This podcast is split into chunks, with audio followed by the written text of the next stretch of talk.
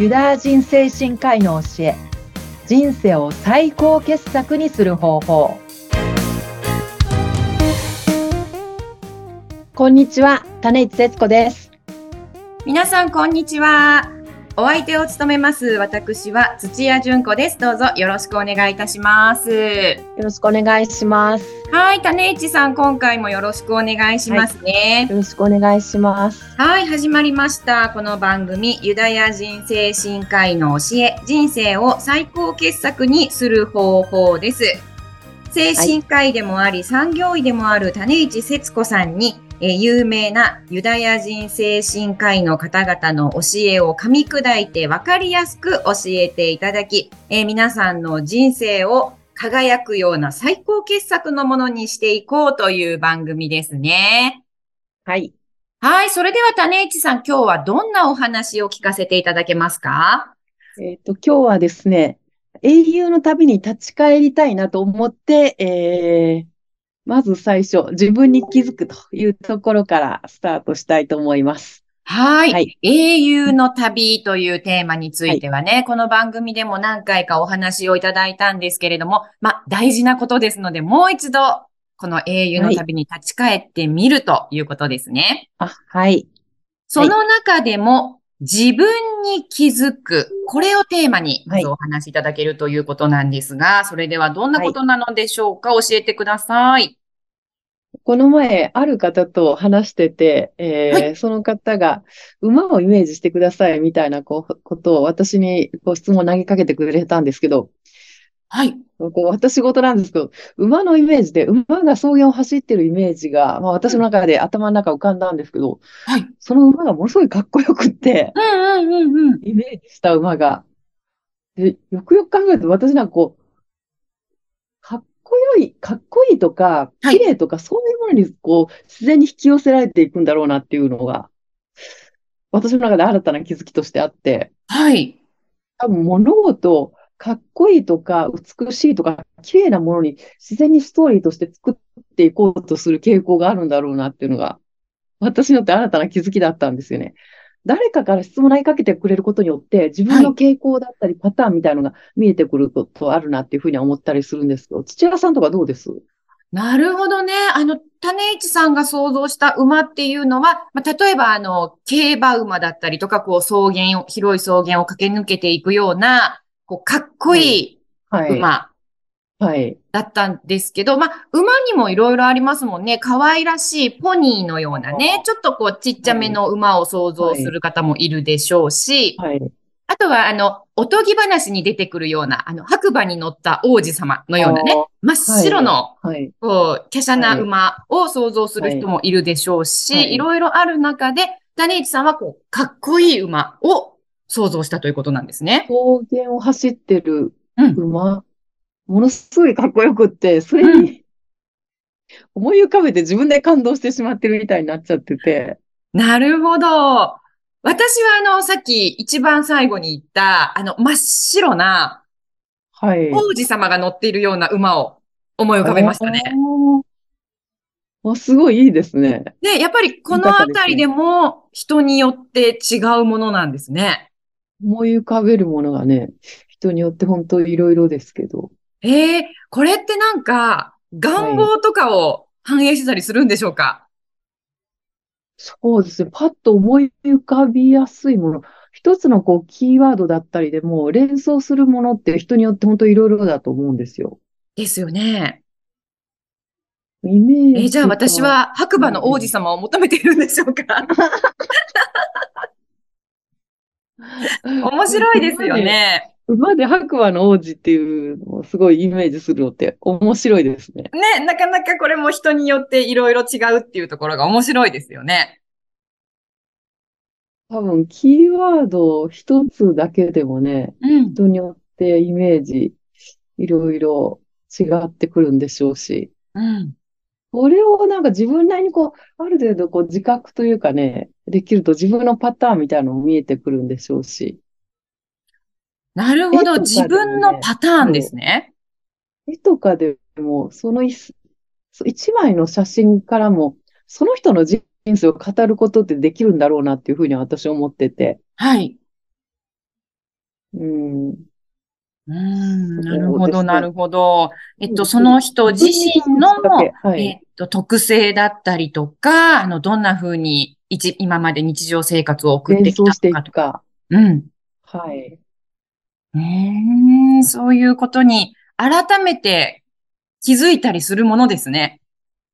普段はそんなにこう自覚してもなくって、別にこう無意識でやってることでも、それをこう意識化するっていうのはね、気づ、気づきでもあるし。うん。なるほど、なるほど、ど。どういったそ、傾向があるか、そそういったとこからも、えっと、自分自身の自己分析の一環となるのかもしれないですね。う、そうですね。うん。新たな自分に気づくことによって、えー自分の強みだったり、逆に弱点とか課題なんていうものも考えるきっかけになるかもしれないですね。そうですね。気づきで、好きな言葉っていうのも大事にはなってくるんですけど、土屋さんとか、えー以前、え、迷ったら笑う、笑顔になる方、方はい。向、ことを選べっていうようなね、言そう、私の座右の銘ですね。にするっていうのをおっしゃってましたけど、はい。それがなんか自分の人生の指針になってるっていいですよね。うああ、そうん。ですね。あの、この言葉を知ってからは、私は、あの、自分が道に迷った時、どっちの方向に行こうかなっていう時は、いつもこれ、この言葉をもとに選ぶようにしているんですけれども、はい、はい。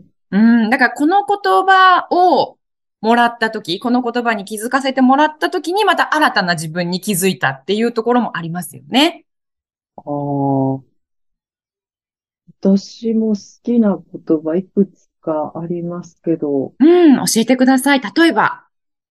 ハワード・シュルツ、スターバックスの創業者のハワード・シュルツの言葉で、はい。一生の間でどれだけ成長できるかだっていうような言葉。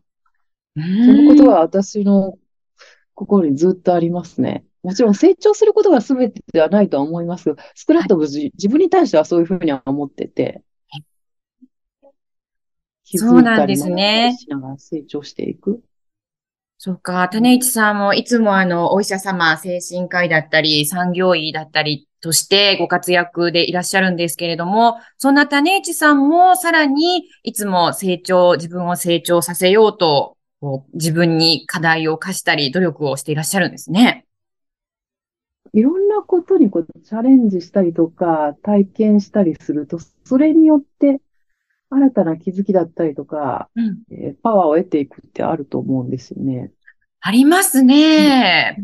自分、のパワーがこうどんどんこう増えていくと、周りに対する貢献できる度合いもね、大きくなっていくなっていうふうには思ってて、あ、誰かのあ力になりたいと思いながらも、力不足でそれができてないっていうね、自うん、分っていうのは、なんかそれに、それにストレス感じちゃうこととかありますけど、うん、でもいろんなことを体験したりしながら、うん、力をつけていって、うん。みんなに喜んでもらえる度合いをね、大きくしていきたいなっていうのはあるし。あ、だから自分が成長するだけではなくって、自分に気づくことによって自分が成長し、さらに、えー他の人も幸せにしてあげることができると。グラス博士の選択理論とかで、はい。自分に対す、自分、自分の人生に対する責任は自分自身にあるっていうような言うん。葉がありますけど、いい言葉ですね。この言葉も私の考え方だったり判断のね、基準になってるところはありますね。うーん。深いですよね。自分の今までの人生とか自分の考え方がこれでいいんだろうかというふうにこう改めて気づかされるというか。誰かを幸せにすることを考えたら、まずは自分が幸せであるのが大事じゃないですあ、か。そうですよね。はい。自分が自分とつながってるっていうのが大うん。事で。うん。うん。そっか。だから自分が自分とつながるためにも、やっぱり新たな自分に気づくっていうことは大事な深ことですね。て、そうなので自分が、あの、日常生活の中で最も情熱を感じる瞬間とか楽しいと思えるような瞬間を、こう、自分の体験として、そしてそれを他の人を幸せにするために、こう、フィードバックしてあげられるような人間になれると素敵ですよね。そうですね。うえん。土屋さんとかこう夢中になる、な、なるときってどんなときになってきます？そうですね。やっぱり私も楽しいことが大好きで、今ですね、種市さはい。ん。はい実。はこの春から私テニスを習い始めたんですよ。あ、いいですね。そうなんです。あの、い健康づくりのためと思ってテニス始めたんですけれども、はい。はいこ。れが思いのほかすごく楽しくって、おー。そう、今は一番楽しいと思える瞬間ですね。テニス初めて習い始めたの？えっと、軟式テニスは中学の時に部活でやってたんですけど、あ、はい。今やってるのは公式テニスで、おー。公式テニスははいほぼ初めてですね、ちゃんと習うのは。おーもう中学時代に軟式テニスやってて、はいその下地があったっていうのは、だいぶね、プラスそうですね。やっぱり全然やってなかったのとはちょっと違いますよね。軟式テニスとはいえ少しはやってたので。スポーツとかね、その社会人になってから再開する方とかって、うん。子供の頃やってたスポーツだったりしますね。うーん。ね、そうですよね。なんかこう、ちょっとハードルも低いし、こう、ゼロからやり始めるとかじゃなくって。そう、ええなので今は、あのー毎週そのテニスのレッスンの日がすごく楽しみで、へえ、そう。で、今まで私そんな、あのー努力とかちゃんとするようなことなかったんですけど、あの、毎日素振りしたりして、ラケットで。ああ、楽しいと続けやすくなるし。ほんとそうですよね。そして楽しいし、続けたいし、上手くなりたいうん。っていう目標が今できて、あの、どんな小さい大会でもいいので、もうちょっとできるようになったら大会に出て、まずは一勝したいっていう目標が今できたので、うん。あ、すごいですね。ちょっとね、お恥ずかしながら今その目標のために毎朝、朝ちょっと時間を作ってね、素振りやってるんですよ、家の前で。あ、すごいですね。え、私は筋トレは行ってますね。そうレ。でしたよね。種市さんも種、あの、体鍛えてらっしゃるんですよね。のもあって、うん。あその筋トレのあジムに行って、それでマシン使って、はいかつウォーキングもやって、うん。でも合わせてヨガもつやってるっていう感じですね。マット使って。ヨガいいですよね。筋トレとヨガも組み合わせて。